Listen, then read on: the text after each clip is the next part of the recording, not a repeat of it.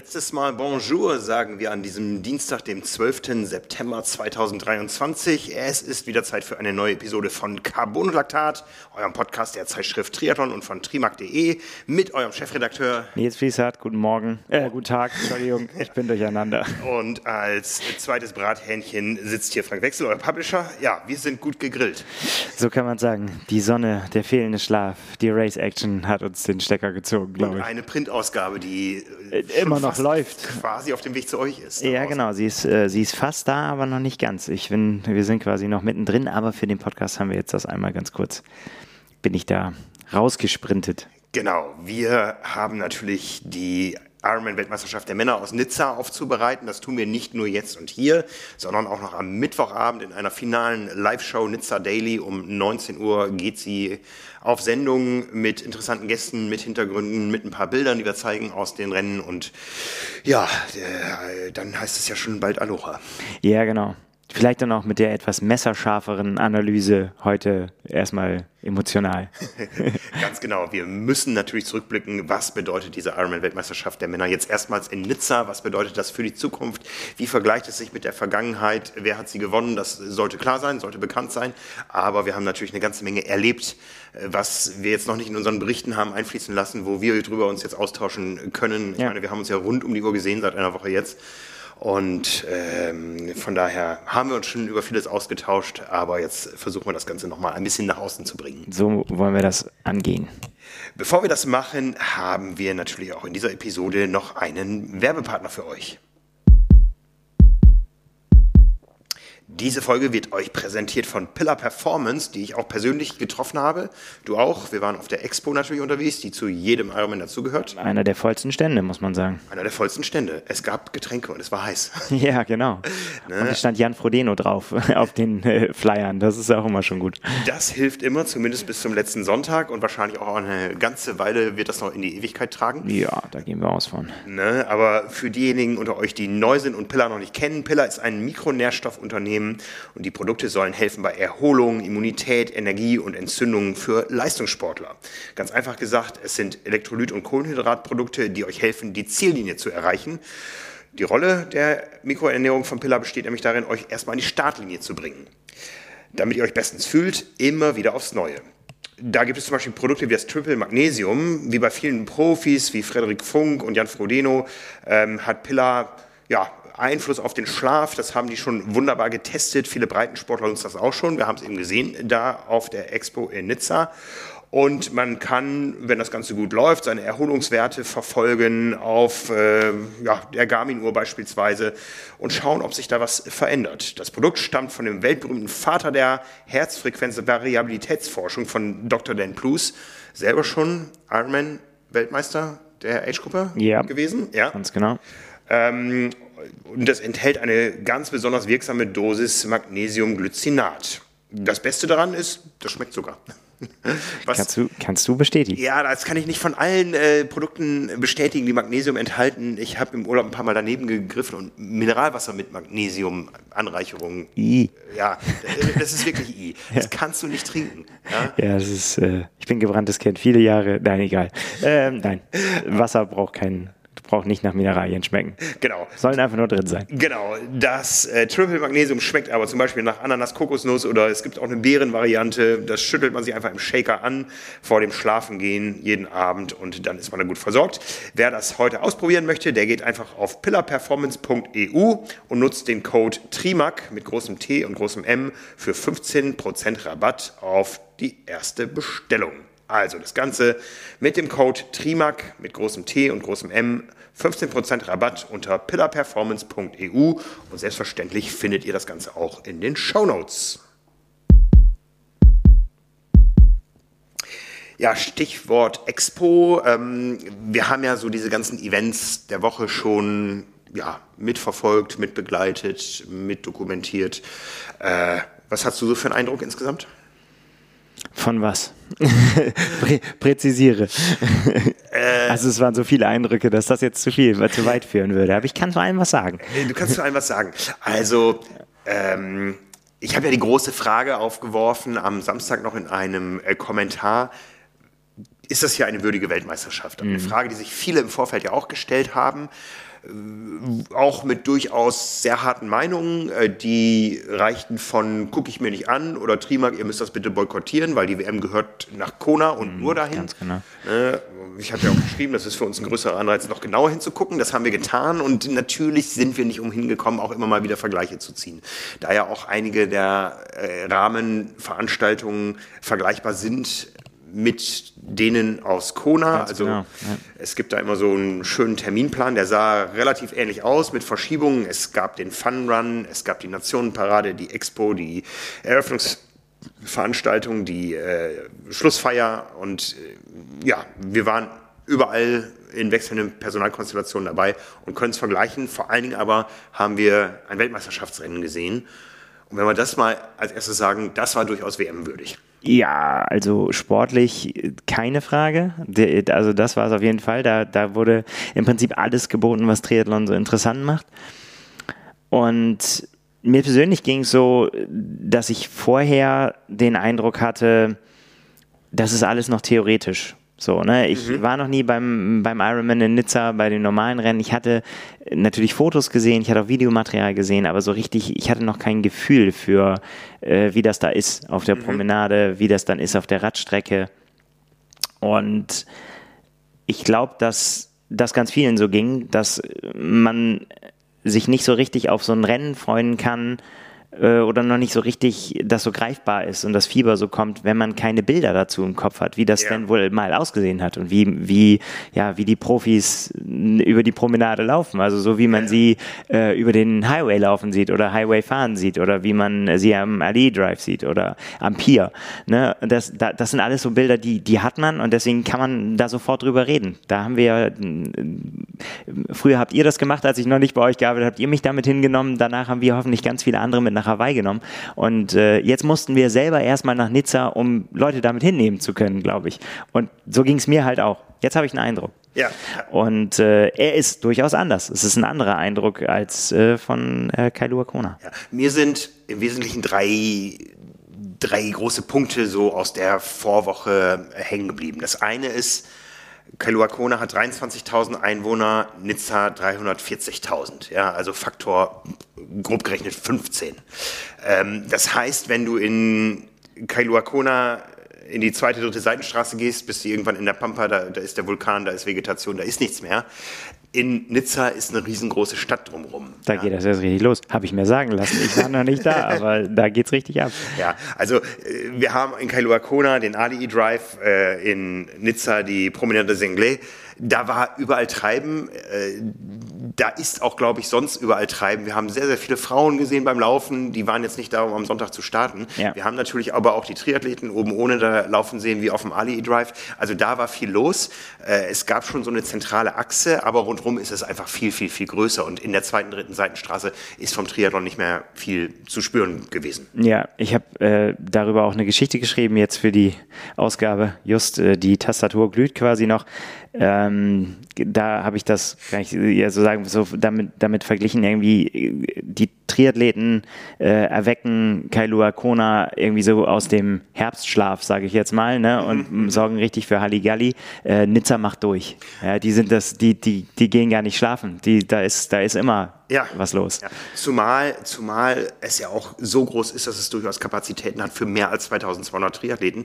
Denn an dem Freitag, glaube ich, was Freitag oder Samstag, ich glaube am Freitag vor der äh, Weltmeisterschaft der Triathleten hat die Weltmeisterschaft der Rugby-Spieler begonnen. Das ist in Deutschland nicht so ein großes Thema, aber in Frankreich, in England, äh, in Neuseeland und so ja, klar. Riesenthema. Südafrika, überall. Ja. ja. also ganz vielen Orten der Welt eigentlich. Nur in Deutschland ist es, kommt aber, wird immerhin im Fernsehen übertragen mittlerweile. Ja, also wir haben sehr viele Menschen in engem Lycra gesehen und sehr viele Menschen im Schottenrock. Absolut. Ja, ja. Die, waren, die waren vorbereitet. Ja, und selbst so das Innenstadtareal mussten sich die Triathleten teilen mit der Live-Fanzone der Rugby-Spieler. Ich weiß gar nicht, wann das erste Spiel in Nizza war. Nächstes Wochenende. Nächstes Wochenende also, geht's da genau, los. Okay. Geht's los, ja. ja. Ich habe nur gesehen, dass äh, wir, als wir die Strecke abgefahren sind am Dienstag mit dem Auto, da konnten wir das große Stadion sehen, da stand dran äh, Allianz Riviera, so mhm. heißt das Stadion, des Erstligavereins. Bundesliga-Vereins, der irgendwo so in der oberen Hälfte der ersten Liga im Fußball spielt da. Und als ich dann am Sonntag mit dem Motorrad vorbeigekommen bin, stand da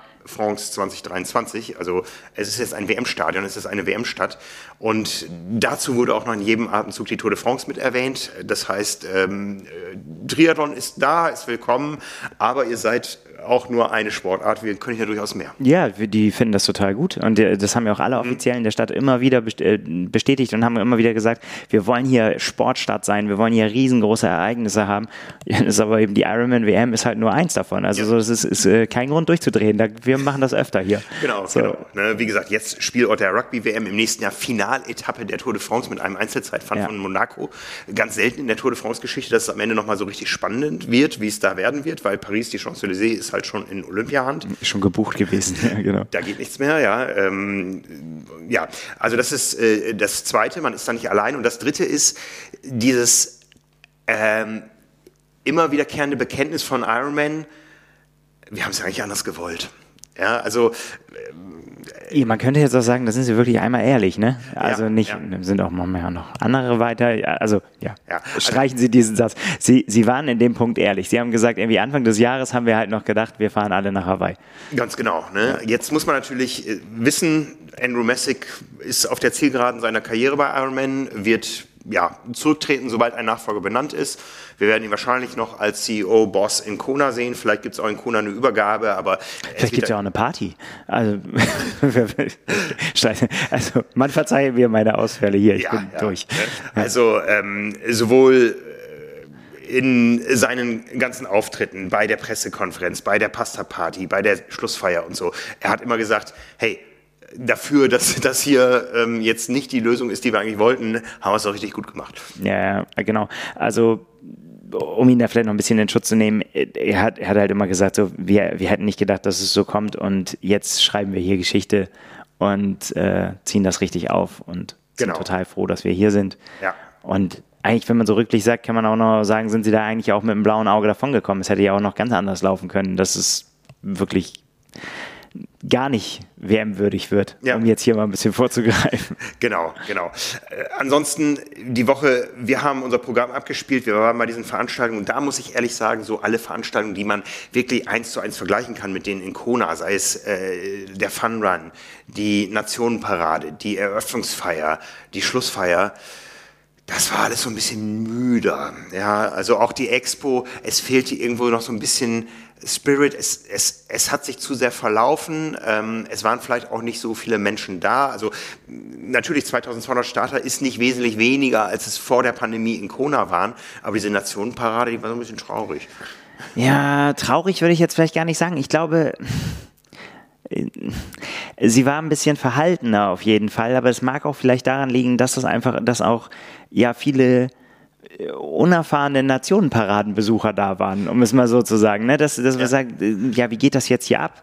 Ähm, weiß man noch nicht so genau. Auf Hawaii, da sind dann halt viele, da sind halt Leute, die sind schon weiß was ich wie oft gestartet und äh, die wissen, wenn gleich vorne die Colaflasche rumgeht bei, äh, bei den Hannesleuten, dann wird hier, ist hier Party ja gesagt. Uiuiui, diese Colaflasche. Ja, und das ist, ähm, und, und das sorgt natürlich auch dafür. Also klar, da ist viel mehr Halligalli. Ja. Da gibt's ein, weiß was ich, keine Ahnung, Underpants Run. Da gibt es die Expo, äh, ist am Meer. Es könnte keinen keinen spektakuläreren Ort geben als unter den Palmen da. Wie heißt es? Mhm. Coconut Grove? Ich weiß gar nicht mehr genau. Äh, das, das ist alles naja, jetzt könnte man sehr pathetisch werden und sagen, das ist alles ikonisch so, ne? Und, und, und sagen irgendwie so, so weit ein Ort ikonisch sein kann. Äh, aber das ist auf jeden Fall gelernt. Und hier muss man sich jetzt dran gewöhnen. Vielleicht sind das ja so ein bisschen Anlaufschwierigkeiten. Vielleicht liegt es aber auch daran, dass man eben diese Riesenstadt äh, mhm. dahinter mhm. verglichen mit Kailua Kona hat. Und eben das, was ja häufig dann auch kritisiert wurde an, an Hawaii, äh, ja, dass die Triathleten das vereinnahmen und äh, für sich nehmen. Wenn man das aber drehen will und man das positiv nehmen will, dann ist natürlich, es dreht sich alles um Triathlon und das ja. ist ja auch schön für uns ein paar Tage im Jahr. Ja. Ja, also ich glaube, ein, ein wesentlicher Unterschied ist, ähm, das Starterfeld war hier zur Hälfte, über der Hälfte europäisch. Und wir haben von sehr, sehr vielen gehört, die sind auch kurz und mit dem Auto angereist. Ja, wir waren selber verwundert gestern, wie entspannt es am Airport war. Jo. Da habe ich gedacht, da steht man in langen Schlangen mit lauter Fahrradkoffern. Neben dem war nicht so. Ähm, es ist, äh, glaube ich, eher so ein Triathlon, wie äh, wenn man jetzt hier zum Ironman nach Thun fahren würde. Es waren ja auch viele Schweizer am Start, die kommen alle mit dem Auto, aber die müssen jetzt auch nicht eine Woche vorher da sein. Das ist, glaube ich, ein Unterschied, weil die Stimmung bei den Amis, bei den Kanadiern, die, die war großartig. Ja, die, die haben also, das voll aufgesaugt. Ne, äh, da haben wir auch gehört von vielen, ey, wir sind hier zum allerersten Mal in Europa, ist das geil hier. Ne? Ja. ihr, habt hier ihr habt hier Häuser, die sind älter als unser Land. Ja. ja und ähm, die haben das durchaus gefeiert. Äh, für uns ist das so, äh, es ist jetzt Europa, ist ja nicht irgendwie was Exotisches oder so vielleicht. Ähm, und von daher ist die Wahrnehmung da vielleicht ein bisschen anders und auch der Zugang ein bisschen anders, weil wenn du dann eben erst am Donnerstag kommst vor der WM am, am Sonntag, dann äh, bist du ab dann auch schon in der, in der Rennvorbereitung. Da machst du nicht mehr Großnationenparade, die auf Hawaii auch schon am Dienstag ist. Gut, das Rennen ist auch ein Tag eher am Samstag, aber es war alles eher so ein bisschen äh, so, so Beiwerk, aber nicht, ähm, es sind nicht so die, die zentralen Dinge, wie wir sie aus Kona kennen. Mal abgesehen davon Under Pants Run, an dem ich in 23, 22 Jahren noch nicht teilgenommen habe, den gab es auch diesmal nicht. Mm, nee, teilgenommen habe ich auch nicht, aber ich habe ihn schon oft fotografiert. ja. Nein, aber ich meine, äh, ohne das jetzt wirklich, also ich will das jetzt auch überhaupt gar nicht werten, irgendwie, ob das eine besser ist oder also es ist auf jeden Fall, man muss es anerkennen, es ist anders und wie du gerade vorhin schon gesagt hast, die Dinge, die man vergleichen kann, das ist ja auch ganz automatisch, das, das macht man ja auch. Dann, mm, mm. Und um das vielleicht zu sagen, äh, es fehlte vielleicht so ein bisschen an was ganz Speziellem, was es nur in Nizza gibt. So, ich meine, auf Hawaii ja. kommst du schon am Flughafen an, kriegst den Lay umgelegt und riechst diese Blüten und nimmst ein Stück Ananas in den Mund und der Wind, der warme weht dir Haar und hier kommst du halt an und sagst, schöne Stadt am Mittelmeer. Ja, also wirklich ja, schöne ja, Stadt am Mittel. In, in Kona kommst du ja nur durch diesen Flughafen rein. Es kommt ja, ja keiner mit dem Schiff. Ja. Nach einer abartig langen Reise. Und es geht, genau. es geht gar nicht anders. Das kann man jetzt auch wieder gut und schlecht finden natürlich. Aber du nimmst ja einen Trip auf dich und du, du fliegst auf einen Steinbrocken mitten im Pazifik, der nicht weiter, es gibt keinen Ort, der weiter vom Festland entfernt ist als Hawaii. Das ist schon ein bisschen verrückt. Das ist auch klar. Das kann man auch kritisch sehen. Aber es macht es besonders. Ja, ja, der, der, der spuckt auch seit vorgestern wieder Feuer. Ich freue mich ja, nee, äh, aber das, das, ist, das ist genau ein Punkt. Es fehlt so das Typische und da muss ich auch sagen, das hat man auch verpasst. Also nochmal Eröffnungsfeier, Schlussfeier. Das ging los mit einer Tanzchoreografie um eine, sie hätte die Tochter von Tina Turner sein können.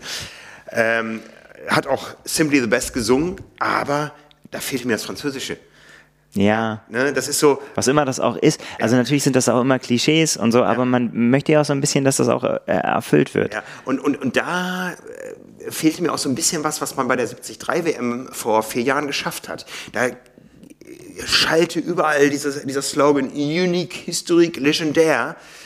Ähm, das hatte mehr so was Eigenständiges. Es wirkte jetzt so, okay, jetzt haben wir die WM und die machen wir jetzt jedes Jahr. Ja, und die machen wir gut. Und die machen wir gut, weil das ja. darf man nicht vergessen wir machen sie gut, weil was wir dann am Rennwochenende gesehen haben, ja, das war exzellent. Von der ganzen Orga, also es gibt natürlich ja, also immer zumindest Dinge, genau, zumindest das, was wir so beurteilen können. Also äh, schreibt uns gerne, wenn ihr andere Sachen erlebt habt. Wir können es ja immer nur von außen sehen. Ich habe schon auch mit einem Ohr gehört, oh, am Ende wurde das Eis ein bisschen knapp und so. Äh, kann ich aber selbst nicht beurteilen. Das, mhm. das müssten, müssen andere sagen. Ja, da gab es viele Kleinigkeiten. Es gab keine Massagen und sowas. Aber ich sag mal so, dieser ganze Aufbau, das hatte eher so was von einer bei Olympia heißt es immer, man ist außerhalb oder innerhalb der Venue. Ähm, mm. Das ist aber eine klare Abgrenzung. Also zum Ali Drive, da gehst du hin, da gehst du wieder weg. Hier ist das wirklich ein, abgezäunter, ein, riesiges abgezäuntes Areal gewesen mit Sicherheitsschleusen, wo man entweder drin war oder draußen war. wenn man drin war, konnte man auch nicht auch einfach von A nach B gehen. Da ist die Raststrecke, da gehst du einfach nicht rüber, da musst du einen Kilometer außen rumlaufen. Genau, und dann aber, wenn man dann weiter rausgegangen ist, die Promenade runter, dann konnte man natürlich auch einfach über die Straße wechseln und so weiter. Und das ging auch alles total gesittet, obwohl mhm. da auch viele Zuschauer waren. Ja. Äh, irgendwann nicht mehr, gebe ich zu. Ja. Das war schon ein bisschen sehr weit weg damals. Aber man hat da gesehen, die haben einfach viele, viele Jahre Erfahrung mit der Ausrichtung großer und hochklassiger Triathlon-Events. Ja. Und, das darf man ja auch nicht vergessen, man ist da im Herzen von Nizza. Ja, also zwar nicht in der Partymeile, ja, nee. wie, wie, eben schon gesagt, und auch nicht im Yachthafen, äh, wo, die, wo die dicken Pötte lagen äh, im Privatbesitz, ähm, aber man ist wirklich mitten, mitten drin. Ja, die Promenade Senglay ist ja, als wenn du es in Berlin auf der Straße 17. Juni machen würdest oder unter den Linden oder so, wie beim Marathon. Man ist wirklich mittendrin und nicht irgendwo am Rande einer Großstadt. Absolut. Ne? Ja, und das ist ja auch alles, das Meer ist äh, unfassbar schön gewesen, so finde ich irgendwie. Und, und auch das Laufen mit den, mit, den, mit den Palmen und so. Klar, das ist natürlich hin und her und das ist mhm. auch um, für den Kopf ein bisschen schwierig, vielleicht auch ein bisschen wenig abwechslungsreich, aber das kann man auch als Herausforderung sehen. Ja. Ne? Für uns ja. war es auf jeden Fall gut, weil wir sie alle so oft gesehen haben. Ganz genau. Und zwar schon ab früh morgens, da konnte man noch nicht viel sehen, denn es war dunkel. Der erste ja. Start um 6.50 Uhr. Die Sonne ging noch ein bisschen später auf. Das kennen wir ja auch in Kailua Kona, ist die Sonne noch nicht über den Ulalai.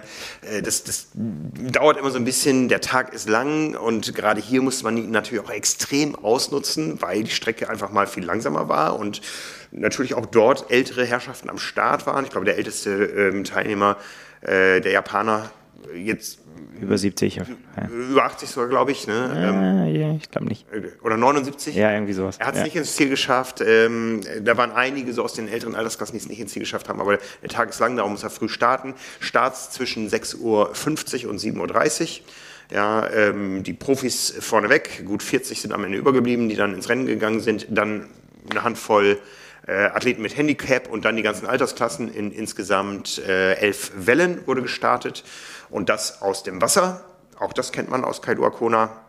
Eine ja. imaginäre Startlinie. Ja, ja, die, die sich auch ganz bisschen bewegter auch vorher. Genau, genau. Äh, auch, auch, auch, das kennt man aus Kailua Kona. Da ist es noch ein bisschen äh, besser choreografiert mit den Paddlern. Ne? Und ähm, ja, auf einmal war er da, der Start. Die Ironman WM 2023 der Männer war eröffnet, zum ersten Mal außerhalb der USA. Und wir waren mitten im Rennen on fire, kann man fast sagen, denn am Ufer wurden Bengalos abgebrannt. Ja, und es, es war also ein bisschen lustig, weil die Startsirene so ein bisschen, ja, so ein laues Lüftchen war. Er war ja so pff, und dann go, go, go. Ja, ja. ja. Beim, beim, Briefing wurde uns noch angekündigt, für die Elite gibt es eine Kanone, einen Kanonenschlag und alle anderen dann mit einer Hupe. Am Ende war es für alle ein Hübchen. Ja, wir, ja. Sie wussten schon, dass sie losschwimmen sollen. Genau. Hat schon hingehauen. Ja. Genau, die Profis waren am, äh, im Wasser, die wurden also am Land vorgestellt, äh, noch mit einer kleinen Marching Band, würde man es in den USA nennen und äh, der Marseillais natürlich. Und dann äh, ging es los, 3,8 Kilometer, zwei lange Rechtecke, nicht identisch, sondern erst das eine, dann ging es so 25 Meter parallel am Ufer lang und ja. äh, raus auf das zweite große Rechteck. Ja, was haben wir gesehen? Viele Dinge, die wir erwarten konnten. Ja, am ersten, am Anfang haben wir erstmal die Bojen nicht so richtig gesehen. Ich bin da ganz bei Patrick Lange. Ich habe auch immer versucht, zu, äh, vom, vom Rand äh, mir vorzustellen, wo man denn jetzt genau lang schwimmen musste. Und genau so ging es ihm auch. Er hat gesagt, er hat erstmal Jan Frodeno gefragt, sag mal, wo sind denn die Bojen, die wir wo, auf welcher Seite umschwimmen müssen? Und das war sogar noch so, das haben wir beim Pro-Briefing mitgekriegt, dass man die ersten Bojen sogar rechts oder links umschwimmen konnte. Nur die, die äußeren waren, hatten dann eine vorgegebene äh, Umrundungsrichtung. Ja.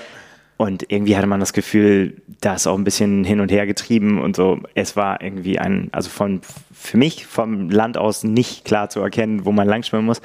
Da hätte ich den Vorteil, dass ich auch nicht vorne wegschwimmen müsste. Aber dieses ähm, Stück, was sie dann parallel zum Ufer geschwommen sind, das war natürlich für die Zuschauer geil, weil da konnte man, ne, wo, das hast du ja sonst nicht. Da sind sie weg und kommen irgendwann wieder. Und so hast du sie halt wiederkommen sehen, hast, konntest sehr schön diese Querung sehen, dann waren sie wieder weg und kamen sie wieder. Also das war gut. Ja. Ne? Auf jeden Fall vom Strand gut zu sehen. Ja, da war äh, dann Rennstimmung ne? und man hat gesehen, wer sich da durchsetzt. Ja, wir haben ja schon im Vorfeld ähm, unsere Prognosen abgegeben. Ich habe ja gesagt, Sam Laidlow geht das von vorne an. Das hat sich auch beim Schwimmen so gezeigt.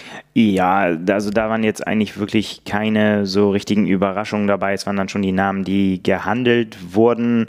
Äh, wir haben dann ja hauptsächlich über die gesprochen, von denen wir auch dann ja glauben, dass sie dann auch für den Rest des Rennens ähm, ja, wichtig sind.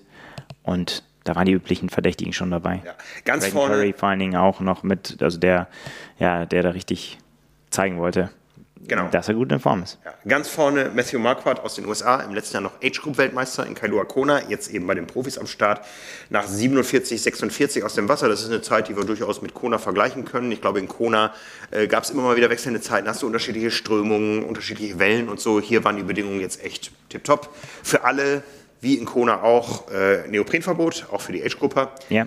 Und man konnte also vorher in der Wechselzone noch sehen, wie Neoprenanzüge wieder eingerollt und in Tüten verstopft wurden. Ich hätte ehrlich gesagt damit gerechnet, dass sie irgendeinen Weg finden, das so zu messen, dass die Age-Grupper mit starten können, aber war klare Ansage. Regeln sind Regeln. ja. Ne? 24,5 Grad ist die Grenze und äh, die gilt für alle. Für Profis gilt sie sogar noch tiefer, ja, ab ja. 22 Grad wird ohne Neo geschwommen. So eben für alle die gleichen Bedingungen. 47, 46 äh, als führender der Ex-Age-Grupper und Neuprofi mit Matthew äh, Marquardt und dann hatte er elf Athleten im Schlepptau. Sam Laidlaw, von dem wir es erwartet haben, Jan Frodeno, von dem wir es eigentlich auch erwarten konnten, ähm, äh, immer vorne mit dabei. Braden Curry, Rudi van Berg, Dennis Chevreau, Clement, Clement Mion, Bradley Weiss, ähm, und äh, ja, ein paar andere und dann mit Abstand, mit einem kleinen Abstand Patrick Lange. Ähm, eine Minute 15, was ja durchaus im, im ja, Rahmen ist. Ne? Aber ja, das war das, was er ähm, in der spontanen Analyse, auch im Interview mit uns, äh, auch am meisten kritisiert hat. So, also, dass er damit nicht zufrieden war. Okay. Also, dass äh, das nicht das für ihn wiedergibt, was er, was er kann und was er trainiert hat. Und spielt natürlich dann auch ein bisschen noch eine Rolle für den, äh, für den Tag, aber ja, keine so richtig große, wie wir nachher noch analysieren werden. Ja, ne, aber er war in bester Gesellschaft, Magnus Ditlev, ne, das ist ja schon mal ganz gut, den irgendwo in Sichtweite zu haben, den sieht man ja auch lange durch seine Körpergröße. Ja, kommt drauf an, ich glaube, Patrick Lager hätte auch nichts dagegen gehabt, Magnus Ditlev erstmal nicht zu sehen, so, und, äh, dass er ihn nicht ganz so schnell begegnet, aber nun gut. Ja, äh, Franz Löschke war dabei, Peter Helmerich, der auch von vielen so irgendwo mit äh, diskutiert wurde, was der wohl da zu leisten in der Lage ist. Äh, einer auf den man auf jeden Fall gewartet hat, wie groß ist der Rückstand, war Cameron Worth ne, mit dreieinhalb Minuten Rückstand gut. Da wusste man ja, der wird wahrscheinlich, ja, als, als äh, auch Radprofi wird der wahrscheinlich zeigen wollen, was ja. man auf dem Rad auf so einer Strecke zu fahren imstande ist, sowohl bergauf als auch bergab. Ja, ich bin jetzt noch nicht äh, wirklich tief eingestiegen so in die Analyse, was die, was die Athleten gesagt haben sorry dafür, aber das war noch nicht drin. Ähm, wir haben nur zwischendrin auch mitgekriegt, dass er am Anfang ja wirklich gut beim Schwimmen echt gut dabei war. Also die ersten, äh, die ersten 1000 auf jeden Fall überraschend gut. Vielleicht sogar ein bisschen zu gut für seine Fähigkeiten. Mhm. Das kann ich jetzt noch nicht sagen, wie er das, wie er das einordnet, aber da war er wirklich, wenn er das hätte mitgehen können, das wäre eine Riesenposition für ihn gewesen. Hat dann aber, ähm, ich glaube, dann auch auf den letzten 1000 auch echt eingebüßt nochmal. Mhm. Ich war in dem Moment am Schwimmausstieg, am oberen Ende der Rampe. Es geht also anders als in Kona da erstmal ein paar Höhenmeter hoch. Und er hat Jan Frodeno gesehen mit einer Plastiktüte und äh, wir hatten noch gemunkelt, was hat er da drin? Nein, er, er hatte da nichts drin, sondern er hatte die über seine Hand gestülpt, um den Einteiler besser anzu anzuziehen und dabei hat er ihn zerrissen. Ja, da ist irgendwie Missgeschick passiert. Ich hatte das mit der Tüte gesehen, wie er tatsächlich mit dem, mit dem Chef, also nicht mit dem Chefkampfrichter, das war ein Franzose, aber mit dem äh, mit, mit seinem englischsprachigen Pendant quasi, mhm. der als übersetzt hat, wie er mit ihm diskutiert hat über diese Tüte vorm, vorm Rennen und irgendwann gaben sie sich die Hand und Jan hat den Daumen hoch gezeigt okay. und da habe ich gedacht so, ja okay, was auch immer da jetzt reinstopfen will, aber dann, ja, hat ja. sich mir da noch nicht erschlossen, was er damit wohl machen will. Ja. Ist aber ein guter Trick vielleicht für alle, ja. also auch für Neo anziehen und so, ne, also über einfach kleine, kleinen Gefrierbeutel über die Hand, dann flutscht das da gut durch. Ja, ne? also es waren spektakuläre Bilder, weil natürlich jeder versucht dann erstmal seinen Anzug schon mal zu richten und anzuziehen. Ähm, äh, also sprich äh, den Swimskin runterziehen, den Anzug äh, hochziehen, dass man schon mal gut vorbereitet zum Wechselbeutel kommt und zum Wechselplatz. Da warst du dann an den Rädern? Wie war nee, nee, ich war, ich bin, ich war schon. Auch, du warst schon weiter vor. Ja. Ich musste, ich musste den weiten Weg weiter raus machen, weil das ja ohne Motorrad quasi die einzige Chance war, noch ein paar Radbilder zu machen. Deswegen bin ich schon die Promenade runtergelaufen, habe aber dann auf dem Handy im Laufen quasi nebenher äh, das angeguckt. Aber kann, kann äh, habe da jetzt keine so Einblicke jetzt gehabt. Aber ich meine hat man ja, kann man sich ja angucken auf dem, auf dem nächsten. Das ist jetzt auch nicht so spektakulär. Äh, da passiert ja nicht so wahnsinnig viel. Es wird so ein bisschen neu gewürfelt. Der eine zieht ein bisschen mehr an, der andere muss noch Socken anziehen, der andere hm, prescht Solos. Das ist immer noch so ein bisschen, mhm. kann man noch mal ein paar Sekunden verlieren, aber ja. die kann man auch wieder aufholen. Also ich, ich habe mich dann auf den Weg gemacht zum Motorrad und äh, dachte, das war nämlich vorher 0,0 kommuniziert. Ich gehe da, wo die Athleten auf das Radsteigen steige ich aufs Motorrad, bin da hingegangen, ganz äh, gemütlich, habe noch ein bisschen neben meiner Wechselzone fotografiert, war aber immer noch vor Joe Skipper da. Ja, was war da denn los? Ja, fünfeinhalb Minuten Rückstand nach dem Schwimmen. Ähm, das war irgendwie, da fing ein sehr gebrauchter Tag äh, schon sehr früh an.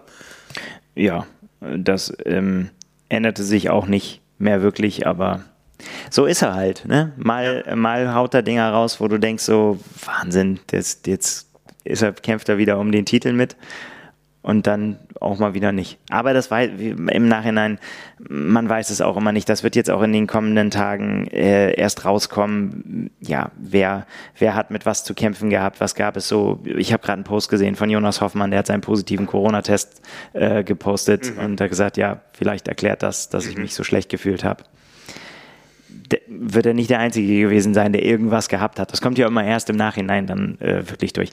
Äh, Joe Skipper kann allerdings nicht so wahnsinnig viel gehabt haben, denn am nächsten Tag war er bei seiner traditionellen Biermeile, die er immer veranstaltet, am Tag danach war er wieder dabei. Also okay. von daher scheint die Regeneration doch stattgefunden zu haben. Hat aber nicht gewonnen. Ja, ja. ja, so hatten die Profis mit einerlei Dingen zu kämpfen. Ich hatte mit der Security zu kämpfen, ja, weil ähm, ich habe mein Motorrad da gesehen und habe gesagt, da muss ich hin. Und er sagte, nee, du kommst hier nicht durch. Ne? Ähm, ich war aber nicht der Einzige, es ging uns allen so. Wir mussten dann eben einen ganz weiten Weg zurück, quasi wieder bis zum Schwimmausstieg, um da durch den offiziellen Ausgang zu gehen und andersrum wieder ähm, ja, in, in den inneren Bereich nochmal wieder mit Taschenkontrolle und allem drum und dran, ja, damit wir wieder drin waren, um wieder rausfahren zu können. Ähm, war aber ganz froh, dass ich diesen Luxus hatte, denn wir wussten alle nicht, auch nach den Geschehnissen hier in Hamburg, wie viele Motorräder gibt es, kommen wir überhaupt raus und am Ende gab es ja, neben der Produktion von Ironman zwei Motorräder für externe Medien. Eins für die Triathlete-Kollegen aus den USA, für den Kollegen Brad und eins für mich. Und ja, so waren wir eben mit draußen und äh, das war doch ein Riesenvorteil, um das ganze Rennen einfach beurteilen zu können und äh, auch fotografieren zu können. Ähm, fünf Stunden Achterbahnfahrt, so hat es sich angefühlt. Ja, nehmen wir uns mal mit. Ich, da habe ich nichts mehr mitgekriegt. Ich habe dann die Age-Gruppe fotografiert, die sie, wie sie rausgefahren sind und äh, habe mich dann ins Pressezentrum begeben. Ja, ich, ich habe euch ja schon am Dienstag über die Strecke gefahren. Ja, also das heißt, ähm, ja. ich habe gefahren, ihr drei habt gegen die Übelkeit äh, gekämpft, denn die Strecke, die hat es wirklich in sich. Ja. Es ist ja nirgendwo mal ruhig. Es geht ja immer irgendwo links ab, rechts ab, hoch oder runter und das durchgehend. Und äh, das haben wir im Vorfeld auch schon diskutiert, dass das höchst anspruchsvoll ist, auch für die, für die Athleten. Ähm, es gab ja auch viele Diskussionen im Vorfeld über imaginäre Mittellinien, Autoverkehr, Motorradverkehr und so weiter. Und da muss ich ehrlich sagen, ähm, dass bei allen Anfangsschwächen, die wir so hatten, auch in der Zuteilung der Motorräder, das war so, ja, ähm, da fehlte eine Liste letztendlich, aber am Ende, als man drauf saß, ich habe nie mich sicherer gefühlt und nie einen besseren Fahrer gehabt als da. Und das deckt sich mit allem, was die Ironman-Produktionsleute hinterher gesagt haben. Also die wissen schon, was sie tun da und die haben da eine Crew am Start, äh, die ja, besser kann man sich nicht vorstellen, ergänzt um die Security-Leute, die wir schon vom Highway aus Kona kennen oder von 73-Weltmeisterschaften. Das sind erfahrene Leute, die genau wissen, wie entwickelt sich die Renndynamik, wer muss gerade was produzieren und wie können wir dafür sorgen, dass das Rennen A sicher, B fair ist. Und das hat super, super, super geklappt. Also da muss man wirklich mal sagen, bei aller Kritik, ähm, die es da in der Vergangenheit gab und äh, ich glaube, das Thema Hamburg ist ja noch lange nicht ausdiskutiert, weil wir immer noch nicht wissen, was ist hier eigentlich passiert, was war eigentlich die Ursache. Ähm, da hat man auf das, was wir immer schon gesagt haben, es ist nirgendwo sicherer als auf dem Highway in Kona, da hat man nochmal eine Schippe draufgelegt. Ähm, also äh, eine Schlüsselszene war für mich, es gab ein eineinhalbstündiges Motorradfahrer- und Medienbriefing am Abend vorher, am Nachmittag vorher und als der Ironman Organisator äh, mit seiner flammenden Rede, die eine halbe Stunde gedauert hat, fertig war, standen die Polizisten auf und haben ihm Standing Ovations gegeben. Ja, also ja, was er mir ja auch erzählt hat. Du weißt es auch nicht, es war Französisch. Ja, ja, aber es war mit, ähm, mit äh, Energie vorgetragen. Sehr gut. Ne, da wurde einfach tausendmal appelliert, dass das Ganze einfach auch ein Sicherheitsthema ist und dass man sich auf keinen Fall erlauben will, dass es A, eine Sicherheitsdiskussion gibt und B, eine Fairness-Diskussion. Ja. Und wenn wir dann mal weiter rausgehen auf die Strecke, ähm, und auch wieder diesen Vergleich ziehen. Ich meine, wir haben diese Szenen natürlich noch in Erinnerung aus den Penalty Tents im letzten Jahr und Diskussionen über äh, unklare ähm, Zeitstrafen und so weiter.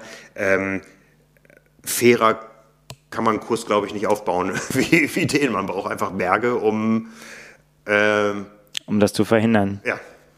Ja, ich meine, klar, hinten raus wird es dann auch bei den Age-Gruppern auch ein bisschen voller, aber ja, das ist dann so. Und ich meine, klar, auch im Hinterkopf behalten, äh, auch bergauf gibt es Strafen für Windschattenfahren, ne? Haben wir gesehen. Also ich war nicht in dem Moment dabei. Ich habe äh, Bradley Weiss in der Penalty Box gesehen bei Kilometer irgendwas etwas über 80. Es gab zwei davon, eine oben auf dem Berg, eine unten auf der Promenade. An der Promenade habe ich hinterher Age-Gruppe gesehen, aber oben auf dem Berg stand ein wutschnaubender Bradley Weiss ja. und hat gesehen, wie die Konkurrenz da vorbeifährt. Und hinterher habe ich dann ja noch mal ein paar Mal im Rennen gesehen und habe gedacht, ey, dafür, dass du fünf Minuten abgesessen hast, bist du auch verdammt gut unterwegs. Ja, der, ich glaube, das war auch der Punkt. Jan Frodeno hat ihn ja so ein bisschen als Dark Horse mit ja. äh, in, reingeworfen, so als, als, bei, bei der Pressekonferenz. Und äh, da konnte man auch sehen, der, der war komplett on fire und hat genau in dem Moment gesehen, das ist heute nicht mehr möglich, ganz nach vorne zu kommen. Mhm, mhm. Deswegen Hut ab, das noch, sich noch so zu motivieren, das noch so rauszuballern. Irgendwie hat er am Ende noch die acht beste Laufzeit äh, hingelegt.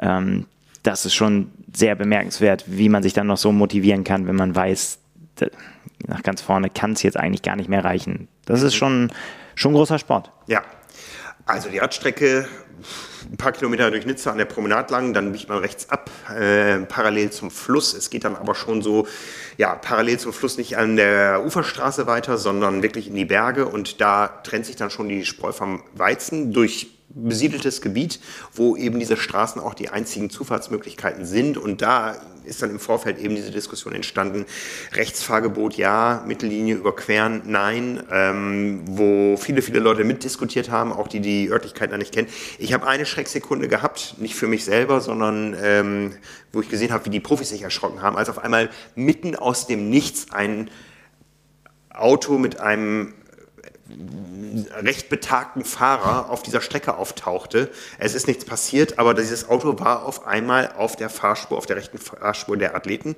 In dem Moment gelten dann diese Regeldiskussionen, die wir im Vorfeld geführt hatten, wo wir auch beim Pro-Briefing dabei waren. Was sollen die Athleten machen? Sollen die jetzt hinter diesem Auto bleiben, um nicht über die Mittellinie zu fahren, die da naja. nicht nur imaginär war, sondern wirklich äh, einen Strich gezogen? Nein, da geht es um Sicherheitsaspekte, da sieht auch jeder Kampfrichter, da geht es jetzt darum, dass das Rennen weiterläuft. Äh, da geht keine Gefahr aus davon, wenn die Athleten in dem Moment die Mittellinie kreuzen, um ja. dann vorbeizufahren. Und, und das ist kein unfairer Vorteil, so einfach ist es. Genau, genau. Eigentlich war es ganz einfach. Eigentlich war es ganz Aber einfach. ja, offensichtlich brauchten die Profis nochmal einen Anstoß, um das nochmal erklärt zu bekommen, wie einfach es eigentlich ist. Ja. Ähm, ja, kann immer passieren, ist auf allen möglichen Strecken schon passiert, haben selber auch schon dabei gewesen, dass auf einmal irgendwo einer das verpennt hat, dass er nicht aus einer Einfahrt fahren darf den Tag und schon ist er mitten auf der Strecke. Ja, das, ähm, mir sind zwei Dinge drei, drei Arten von Fahrzeugen aufgefallen. A, ähm, Autos, die da irgendwie waren, weil einzige Zugangsmöglichkeit und ich weiß nicht, ob man sich dann über Straßensperren hinwegsetzt, weil man am Sonntag doch irgendwo hin muss oder so oder äh, da waren einfach doch immer mal wieder Autos, obwohl die Strecke komplett gesperrt war. Die mhm. waren da. Dann auch Transporter, ähm, auch von Radfirmen, äh, Radfirmen, die auch Profis am Start haben, wo man sich fragt, was suchen die auf der Strecke ohne Durchfahrtsgenehmigung? Ja, also auch die, die irgendwo aus der Triathlon-Bubble waren, waren teilweise auf der Strecke. Und ähm, recht viele Radfahrer, wo ich nur gedacht ja, habe, hey Leute, warum fahrt ihr nicht auf den Berg rauf? Oder wartet ihr, bis das Rennen da durch? Warum tümmelt ihr euch da mit im, im Renngeschehen? Geltungssucht. Ja. Ja, also ganz schlimm hat man immer mal wieder auch am Solarer Berg, ja, dass da einer ohne Startnummer grinsend, schreiend äh, mit dem Handy in der Hand hochfährt, haben wir immer mal wieder gesehen. Ja, auch da eben, das gehört sich nicht, Nein. Sport. Das sind auch Sportler. Ja, in dem Moment gehört die Straße den Athleten, die dafür bezahlt haben und alle anderen sollen sich doch bitte eine andere Straße suchen oder so früh da hochfahren, dass sie ihre Stars anfeuern können, aber bitte nicht während des laufenden Rennens. Ja, Word. Ja, also No-Go. Auch auf Laufstrecken. Ja, ich Ne, warum muss man, warum muss man an, an einem Sonntagmorgen auf, auf, am Kanal in Rot laufen oder, oder am Main in Frankfurt oder so? Hey, ne? Und dann, dann womöglich noch einen Becher mitnehmen an der Verpflegungsstation. Geht nicht, ne? Also, so. ne? Ja. Also, das gab es immer wieder. Wie gesagt, gefährlich habe ich nur diese eine Szene wahrgenommen. Ansonsten ging es da ähm, ja, eifrig auf und ab und es hat sich rauskristallisiert, zwei haben erstmal mehr Power in den Beinen als alle anderen. Ja, auf jeden Fall. Wir haben das ja äh, im Vorfeld haben wir alle möglichen Szenarien ja diskutiert, rauf und runter. Und eine war ja schon, dass es gleich an den ersten steilen Rampen äh, zu Attacken kommen könnte. Mhm. Und genauso war es dann ja auch. Also die haben ja keine Gelegenheit äh, ausgelassen, Clément Mignon und nachher auch Sam Laidlow, um dafür klare Verhältnisse zu sorgen und äh, da schon mal zu zeigen, wir wollen das Ding von vorne gewinnen heute. Ja. Was echt cool, cool ist. Also es ist ja wirklich echt eine, eine Renntaktik, für die ich große Sympathie habe. Und naja, ähm, ja, Sim Lato hat es ja nicht zum ersten Mal so gemacht, er hat das ja in Kona im letzten Jahr auch schon gezeigt. Ja, ja, genau.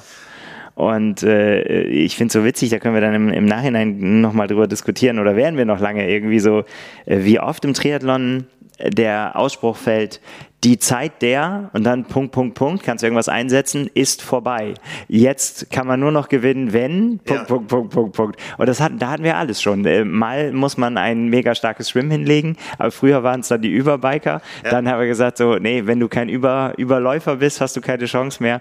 Äh, jetzt ist quasi der, die Stunde des kompletten Athleten äh, äh hat jetzt geschlagen. Äh, du kannst nicht mehr gewinnen, wenn du nicht der kompletteste aller Athleten bist und in allen äh, Disziplinen voll Vollgas geben kannst. Ja. Mal gucken, irgendwann ist das auch wieder vorbei und dann sind wieder die Radfahrer vorne und äh, ja, also Radfahrer könnte man ja für, also wenn man Sam Laidlow irgendwie eingruppieren äh, will, dann ja als unfassbar guten Schwimmer und auch sehr, sehr, sehr guten Radfahrer. Das hat man vielleicht immer noch nicht so ganz, mhm. äh, ist das noch nicht so ganz eingesichert, wie gut er äh, tatsächlich ist. Sollte es aber sein. Und dann hat er eben auch diese Laufstärke, um das Ding halt auch nach Hause zu bringen. Also ja, also die, die Stunde der setzt irgendwas ein, ja, ist vorbei. Das, das war beeindruckend, weil wir wissen ja, ähm, in den Bergen ist es eher der zeitliche Abstand, das ist nicht die Distanz. Äh, ich habe man sich schon gewundert, wie groß die physische Distanz dann auch war. Und das ist ja dann äh, in, im Anstieg noch mehr Zeit, als es für die gleiche Distanz in in der Ebene wäre. Man musste da wirklich schon lange warten zwischendurch mal. Also wir hatten dann natürlich Bewegungsspielraum. Also es gab immer so diese Regel, es gibt eine Pro-Bubble, in der sich nur ganz wenige Motorräder bewegen dürfen und die wurde dann mal wieder aufgemacht, mal wieder geschlossen und so. Es wurden Leute reingelassen, wenn andere rausgefahren sind und so. Das war nie das Problem, dass da eine, ein großer Motorradtross irgendwo war und ähm, ähm, man konnte diese Bubble aber auch teilweise, wenn es breit und übersichtlich war, auch gut überholen und dann vorfahren, sich irgendwo an den Rand stellen und das war schon eindrucksvoll, wie groß dieser Vorsprung da sich entwickelt hat. Ja, und es haben sich dann einfach äh, spannende Dinge ja entwickelt äh, und also wir haben es eben gerade schon angesprochen, äh, Clément Mignon hat es versucht, es hat leider nicht gereicht, also was heißt leider, für ihn leider aus seiner Sicht nicht, nicht gereicht. Äh, Sam Laidlaw hat genau das gemacht, was er angekündigt hatte und ja, für was er bekannt ist. Mhm. Und dann sind aber noch so ein paar Sachen, ja, äh, Rudi von Berg kann man da auch noch mit reinnehmen, der auch genau das gemacht hat. Der hat nämlich ja, ja auch versucht ran, also hat seine starke, seine Radperformance da an den Tag gelegt, um, um zu zeigen, okay, ich will hier nicht das Ding schon verloren geben, ich, ich will es äh, versuchen. Und dann sind aber auch so ein paar Sachen passiert beim Radfahren, wo man sagen muss, okay, das haben wir nicht kommen sehen. Kurz nochmal zurück zu dieser Konstellation. Zwei Franzosen an der Spitze ne? und Rudi van Berg hat ja da, der ist zwar Amerikaner, aber der ist da groß geworden, der kennt die Strecken. Ne? Also ähm, das war, kann man durchaus mit so einer, so einer kleinen Art Heimvorteil vielleicht äh, betiteln. Ja, der war ja on fire. Also der hat ja schon beim, beim Pro-Briefing schon immer deutlich gemacht, dass er genau das vorhat. So, ja. ne? Und na, natürlich war es auch, war es auch dann mir ein Anliegen zu gucken, was passiert an der Spitze, aber es war genauso ein Anliegen zu gucken, was passiert innerhalb der Deutschen. Und da habe ich gesehen, Jan Frodeno, der war erst gut dabei, aber Patrick Lange kam immer näher. Ja, das war das, was ich vorhin meinte. Also da sind natürlich Dinge, das habe ich nicht kommen sehen und mhm. ich glaube, Jan Frodeno hat es nicht kommen sehen. Nee. Ähm, das eigentlich schon nach einem sehr guten Schwimmen. Der Tag nach, beim Radfahren eigentlich schon relativ schnell klar war, dass es nicht sein Tag werden würde. Ja, ja.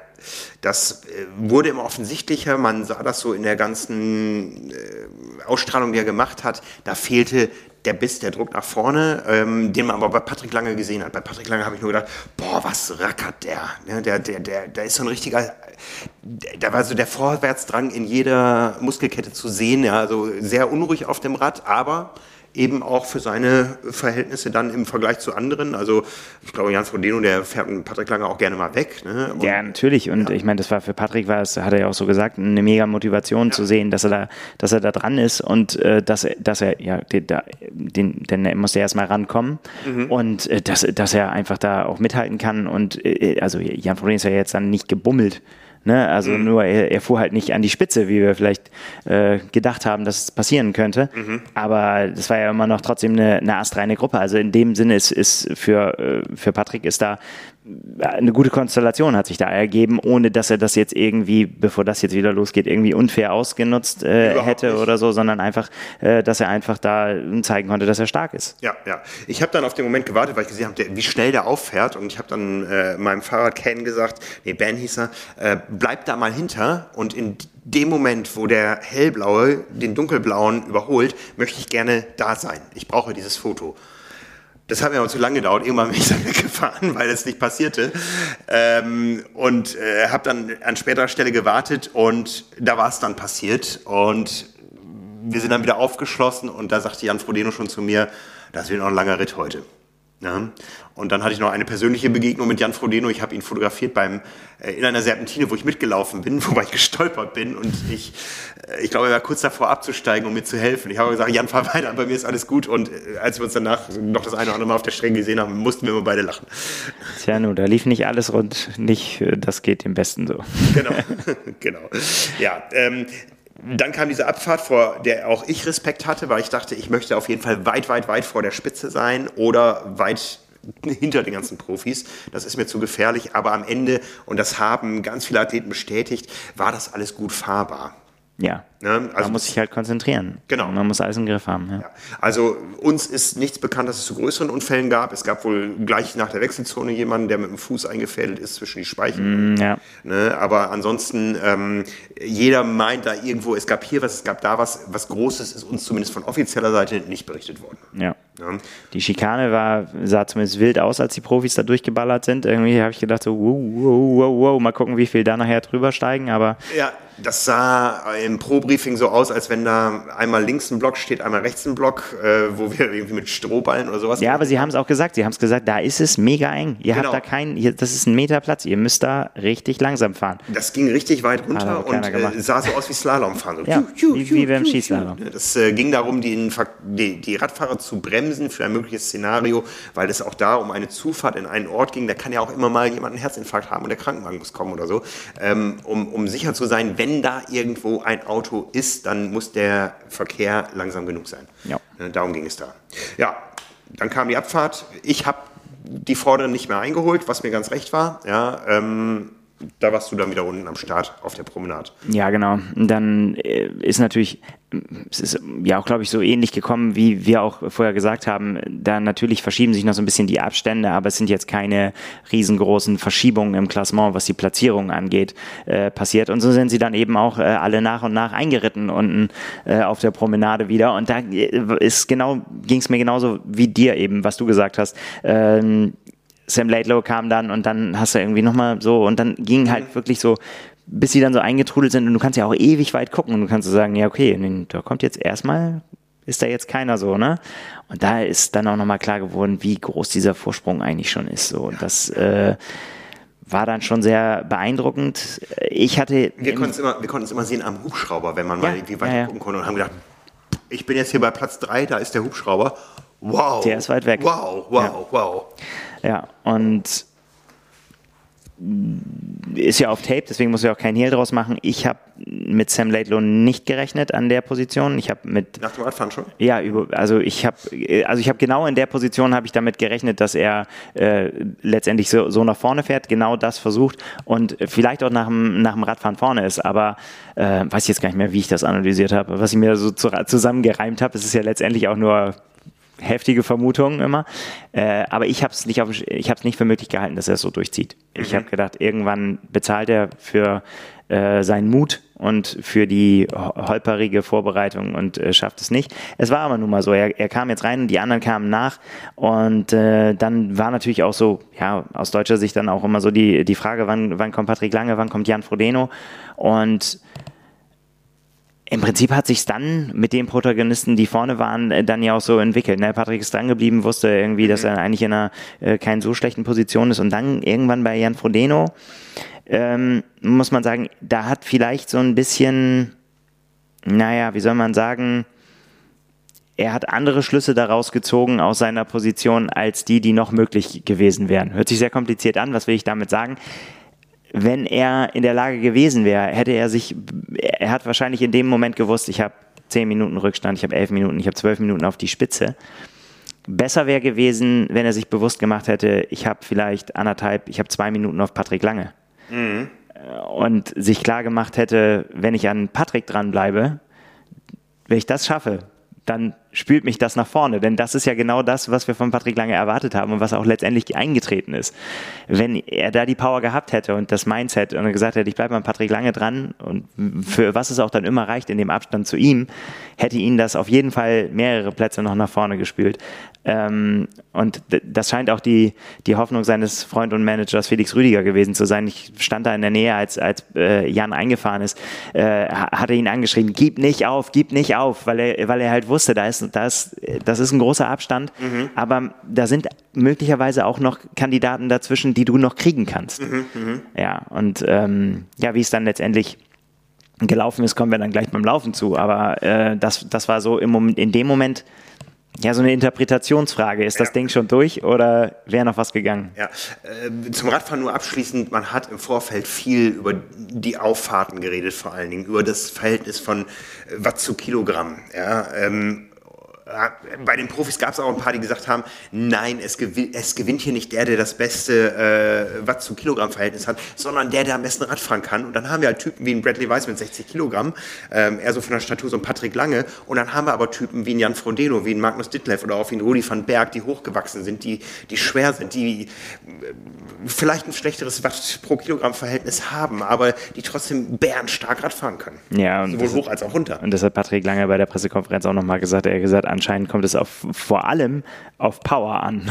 Ja. Wenn man nicht sagt, ja, Power to Weight, sondern vor allem auf Power. Ja. Äh, weil das, was äh, Sam Lato da offensichtlich auf, auf, aufs Pedal gebracht hat, muss abartig gewesen sein. Jan Frodeno hat gesagt, er, als er eben versucht hat, hinterher zu fahren oder als er an ihm dran war, ähm, hat er 500 Watt getreten und äh, hat, ist dann rausgefallen ja. obwohl er alles gegeben hat. Und äh, ja, ja, das muss da vorne an der Spitze dann der Standard gewesen sein. Ja. Sonst wäre er nicht weggekommen.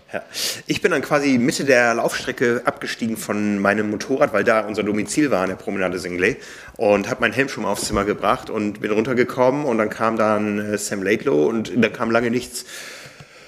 Und da hat man das dann nochmal gesehen, was das auch beim Laufen bedeutet, weil man hat ja eine sehr lange Sicht dann auf der Promenade und das sah erstmal sehr komfortabel aus. Und da ging dann schon die Überlegung los, weil der sah ja auch nicht so schlecht aus. Und dann hat man auch mal so in den, in den Tracker geguckt und hat gesehen, der läuft schnell ja. Und okay, da ganz hinten kommt irgendwo ein Patrick Lange, der läuft schneller, aber der Weg ist noch verdammt lang, ähm, wird aber trotzdem kürzer. Und ja, es sind auch noch Leute dazwischen, ja, vor allem, ja, die ja. auch noch laufen können. Also und er läuft jetzt nicht eine Minute langsamer als ein Patrick Lange, ja. ja. Also da bekam man zum ersten Mal so ein Gespür, boah, war diese Brechstangentaktik vielleicht doch genau die richtige für Ja, wobei ich muss ganz ehrlich sein, da hatte ich immer noch ähm, für möglich gehalten, dass er einfach explodiert. Also, dass er mhm. einfach dann irgendwann am Straßenrand sitzt. So und einfach sagt, okay, war ein guter Versuch, aber hat bis hierhin gereicht ja. und nicht weiter. Und ja. deswegen kann, ich, kann man den Hut gar nicht oft genug ziehen, ja. dass das gelungen ist. Ja. Du hast erstmal Felix Rüdiger erlebt, wie er gesagt hat, Jan gibt nicht auf. Ich habe Jan ähm, zweieinhalb Kilometer später erlebt, wo er sagte, dass ich das heute nochmal erleben muss. So, ne? Da war er völlig auf und äh, musste sich dann an, da stand ein LKW an der Verpflegungsstation, da hat er sich an irgendeiner Reling festgehalten und erstmal ordentlich gedehnt, ist gegangen, ist dann wieder angelaufen, wo ich gedacht habe, boah, der läuft aber richtig schnell, wenn er denn läuft. Ja. Aber so Gehpausen so früh, die sind nie ein gutes Zeichen. Ja, ähm, aber ich habe sie danach auch nicht, äh, danach auch nicht mehr, also ich habe es natürlich nicht alles verfolgt, aber äh, das, das war, ich glaube, in dem Moment, und das war auch schon vorher eigentlich, im Prinzip hat er beim Radfahren schon einen Haken an das Rennen gemacht. Ja. Und, ähm, Wobei Patrick nachher sagte, ich habe mich gewundert, dass er auf einmal unten auf der Promenade auf einmal wieder so dicht hinter mir war. Ja. Wir haben gedacht, wir haben ihn stehen lassen auf dem Rad. Nee, das meine ich ja. Der hat ja nicht gebummelt dann, nee, äh, dann nee. noch. Und, und, und äh, es wäre auch noch mehr drin gewesen, aber nicht nicht für seinen Kopf. Es, ja. es, es, scheint einfach so gewesen zu sein. Wir können ja nicht reingucken, wir können ja nur das, das was er uns äh, sagt, dann auch so, äh, so hinnehmen, er, bei, dass er gesagt hat, bei Kilometer 60 war im Prinzip klar. Mhm. Das wird heute nichts mehr. Und äh, dann finde ich es, ich persönlich finde es finde es gut und eigentlich auch selbstverständlich, dass er das Rennen dann auch zu Ende gebracht hat, vor allen Dingen bei dem, was da an Zuschauern war und wie die ihn angefeuert haben. Ähm, aber ich, ich kann das sehr gut nachvollziehen, dass wenn man sagt irgendwie so, ey, ich, ich kann es nicht mehr nach vorne schaffen ähm, und ich muss mich jetzt nicht umbringen für einen fünften Platz oder für einen sechsten, sondern das kann man auch verwerflich finden. Man kann auch sagen, irgendwie, so, man muss immer alles rausholen, was mhm. irgendwie geht. Man kann aber auch einfach sagen, hey, ist heute einfach nicht mein Tag und dann mal einen schönen Tag draus. Da ist die Frage, und, wie weit. Und, und geht noch mal was. Also der ist ja nicht spaziert und hat dann da den, den, ja. den Partyonkel gemacht oder so. Ja. Aber er, er, er hat mit den Zuschauern äh, interagiert. Er hat, es war unfassbar laut, wenn Jan Frodeno ja. vorbeigekommen ist. Wie bei allen anderen Franzosen auch, egal auf welchem Platz das war. Also diese Reihenfolge würde ich immer sagen, so Jan Frodeno und Franzosen. Äh, war Jan Frodeno vielleicht noch einen kleinen Tick weiter vorne mhm. im Applausometer. Äh, dann die Franzosen und dann aber auch der Rest. Also es wurde, es wurde gut Schwung mitgegeben, auf jeden Fall. Absolut absolut. Du hast über Mindset gesprochen. Bei Jan Frodeno hieß es, äh, gib nicht auf. Ich war dabei, als Patrick Lange an seiner Frau, an Julia, vorbeigelaufen ist und die rief ihm nur ganz ruhig zu, sehr schön, Patrick, einen nach dem anderen. Ja. Und so war es dann auch. Der ist genau. von Platz 9 gestartet auf den Marathon und dann einen nach dem anderen Außer einen. Äh, ist auch eine, eine riesengroße Leistung und vor allen Dingen Fähigkeit, weil er das ja immer wieder be beweist, äh, dass, dass er das kann, dass er nicht nervös wird, sondern dass er da das abspulen kann. Und du musst ja auch, ich meine, die, die Möglichkeit gibt es ja bis zum Schluss. Mhm. Stichwort Sarah True. Äh, dass, dass du dann da sein musst. Es wäre fatal, das, das nicht zu tun und dann Dritter zu werden oder so, weil, mhm. weil man das verpennt hat.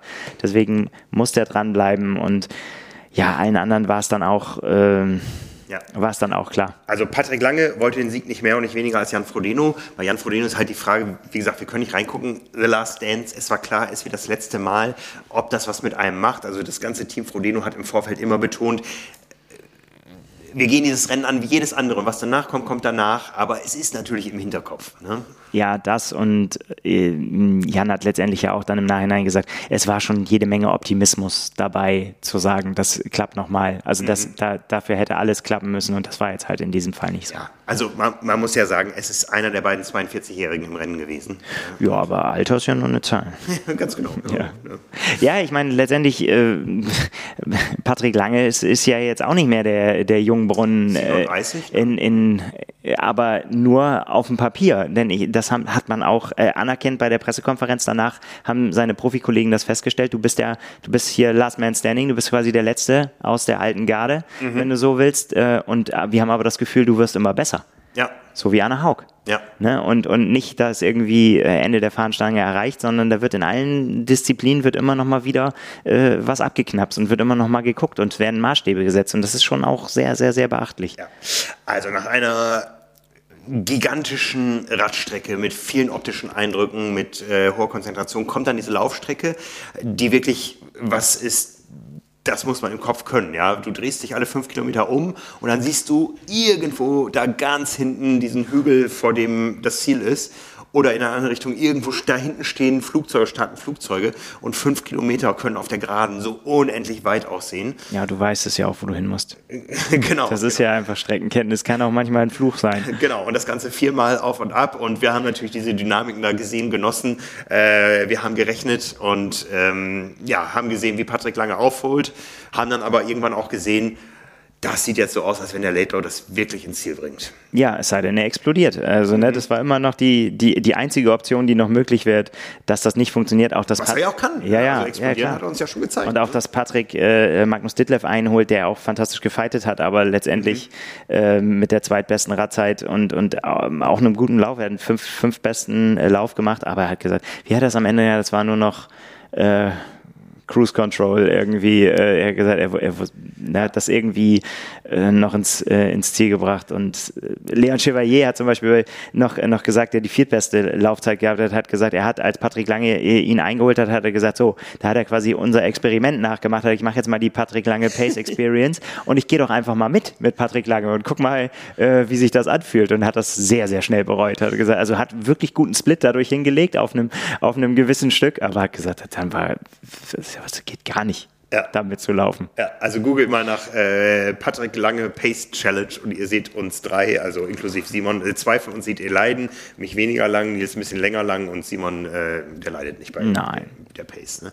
Ja, der Rest der Geschichte ist bekannt. 2,41 läuft, läuft Sam Laidlow, das ist fast zehn Minuten langsamer als Patrick Lange, gewinnt das Rennen aber doch noch mit einem Vorsprung von vier Minuten aufgrund dieser äh, überragenden Radleistung. Also wenn man die Radleistung mal vergleicht, 4,31 ist Sam Laidlow gefahren, Patrick Lange 4,43, nachdem sie beim Schwimmen eine Minute elf auseinander waren. Also ja, äh, der Lauf hat Patrick nach vorne gespült ohne Ende, eben bis auf den zweiten Platz. Ähm, er war wohl der einzige Teilnehmer unter 2200, der gesagt hat, der Marathon war nicht lang genug oder ja. äh, ich hätte gerne eine längere Laufstrecke gehabt und dann hätte er das Ding nämlich noch nach Hause gebracht, aber da fehlten dann eben doch, wie gesagt, diese vier Minuten. Sam Laidlaw gewinnt als jüngster Sieger der Ironman-Geschichte die Weltmeisterschaft, ja, und äh, schließt damit an an Rico Bogen, der zwei Wochen vorher jüngster Ironman 73 Weltmeister geworden ist. Ähm, zwischen Sam Laidlaw und Patrick Lange liegen nicht nur vier Minuten, sondern auch 13 Jahre. Ja? Und äh, Magnus Ditlev wird Dritter, Rudi van Berg als äh, ja, wirklich Lokalmatador, der da lange gewohnt hat, Vierter. Und dann kommen noch weitere Franzosen, die da echt ihren Heimvorteil genutzt haben. Leon Chevalier wird Fünfter vor Arthur Hossot. Ja, der die drittbeste Lauf, also und vor ein unfassbar schöner Laufstil. Also ja. Wahnsinn. Äh, der, der läuft, äh, drittbeste Laufzeit, richtig gut. Ja. War mein Dark Horse. Ja. Ist ganz gut. Sechster ist gut für ein Dark Horse. Osso. Dark Osso. genau. Bradley Weiss macht dann noch das Beste draus, wird Siebter nach der Zeitstrafe. Ich glaube, Braden Curry war der andere, der die Zeitstrafe bekommen hatte. Ansonsten ja. war es im Profi Penalty Tent links nicht so voll wie auf Hawaii. Ähm, der Pole Robert Wilkowiecki wird Neunter und Clément Millon als vierter Franzose auf Platz 10 äh, schließt die Top Ten da ab. Ja, und von den Deutschen ähm, Leonhard Arnold bei seiner ersten Ironman WM auf Platz 19. Jonas Hoffmann, inzwischen Corona positiv getestet, auf Platz 20. Jan Frodeno wird 24. vor Franz Löschke, der 25. geworden ist. Ja.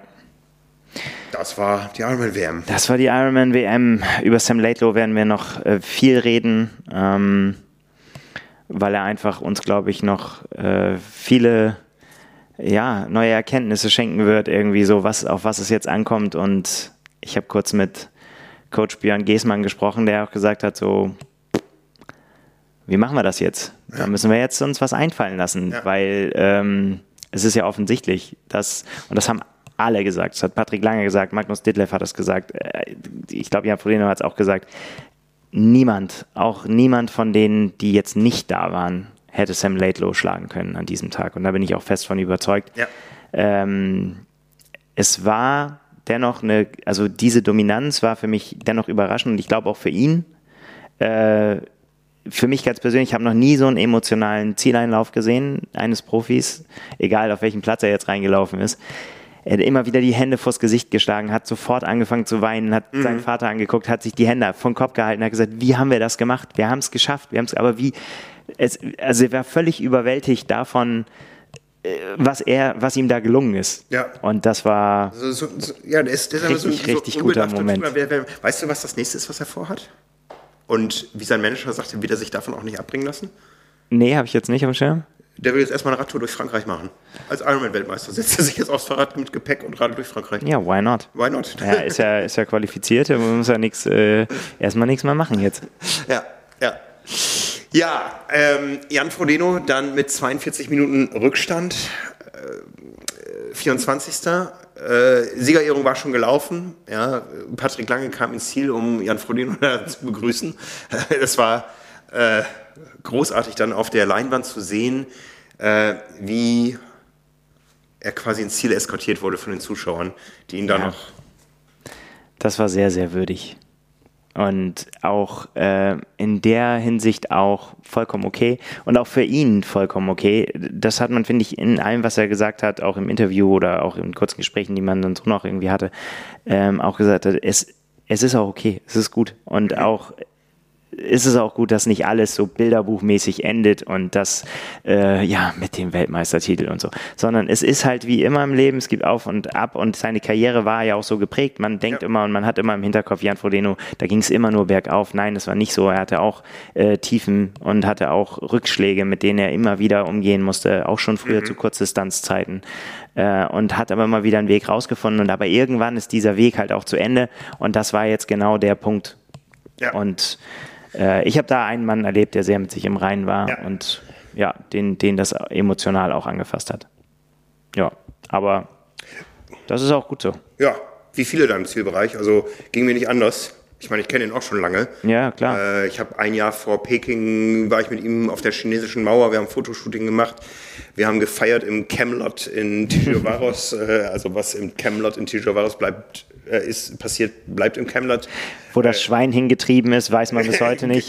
genau, das, das Schwein, was vor dem Start noch, äh, das tote Schwein, was durch die Tischi getrieben ist. Ne? Oder legendäre Partys im Zimmer von Peter Robertson. Ähm, ich habe gestern noch mit Chris Gamble, äh, der damals auch Weltspitze Kurzdistanz war, gescherzt. Der wird uns noch ein paar Geheimnisse verraten aus der legendären WG in Saarbrücken, wo die zusammen gewohnt haben.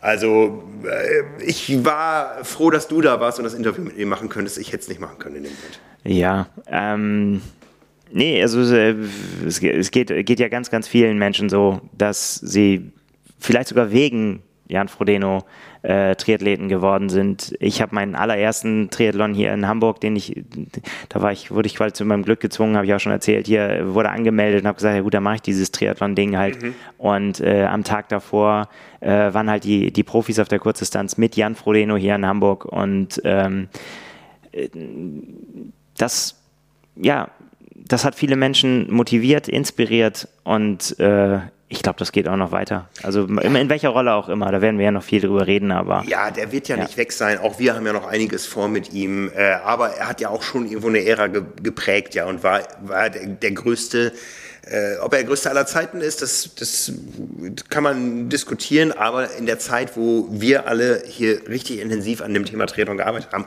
war er der größte und ähm, da geht auch für uns eine Ära zu Ende und wir werden ihn weiter verfolgen. Der, wie gesagt, wird ja nicht weg sein, aber ähm, das war schon emotional, muss ich ganz ehrlich gestehen. Also, ja.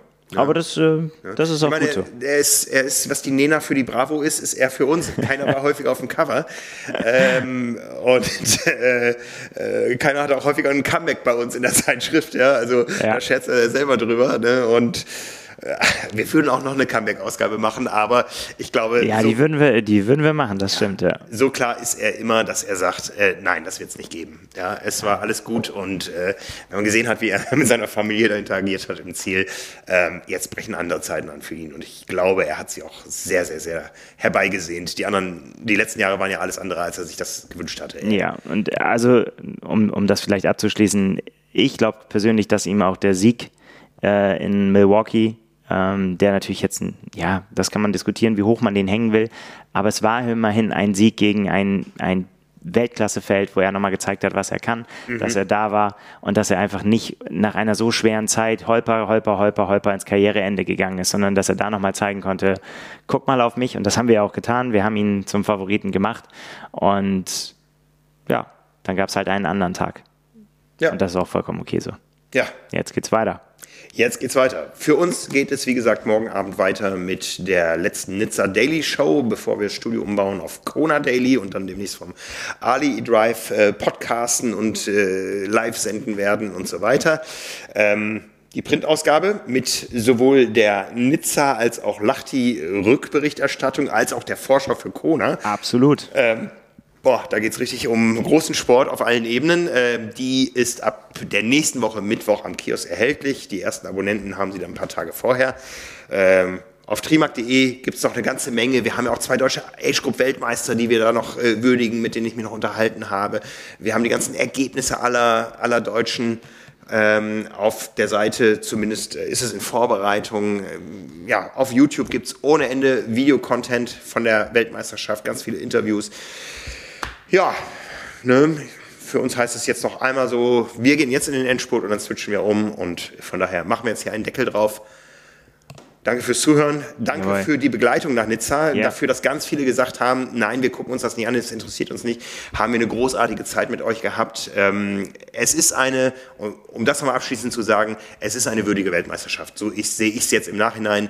Man kann Dinge verbessern, aber wenn es darum geht, ist es eine würdige Weltmeisterschaft, würde ich zu sagen, zu 100 Prozent ja. Eine andere, aber eine nicht weniger würdige. So kann man sagen. Gut. Danke, Nils. Nichts zu danken. Danke, Danke euch da draußen. Bis, Bis dahin. Die Tage. Alles Gute. Ciao, ciao. ciao.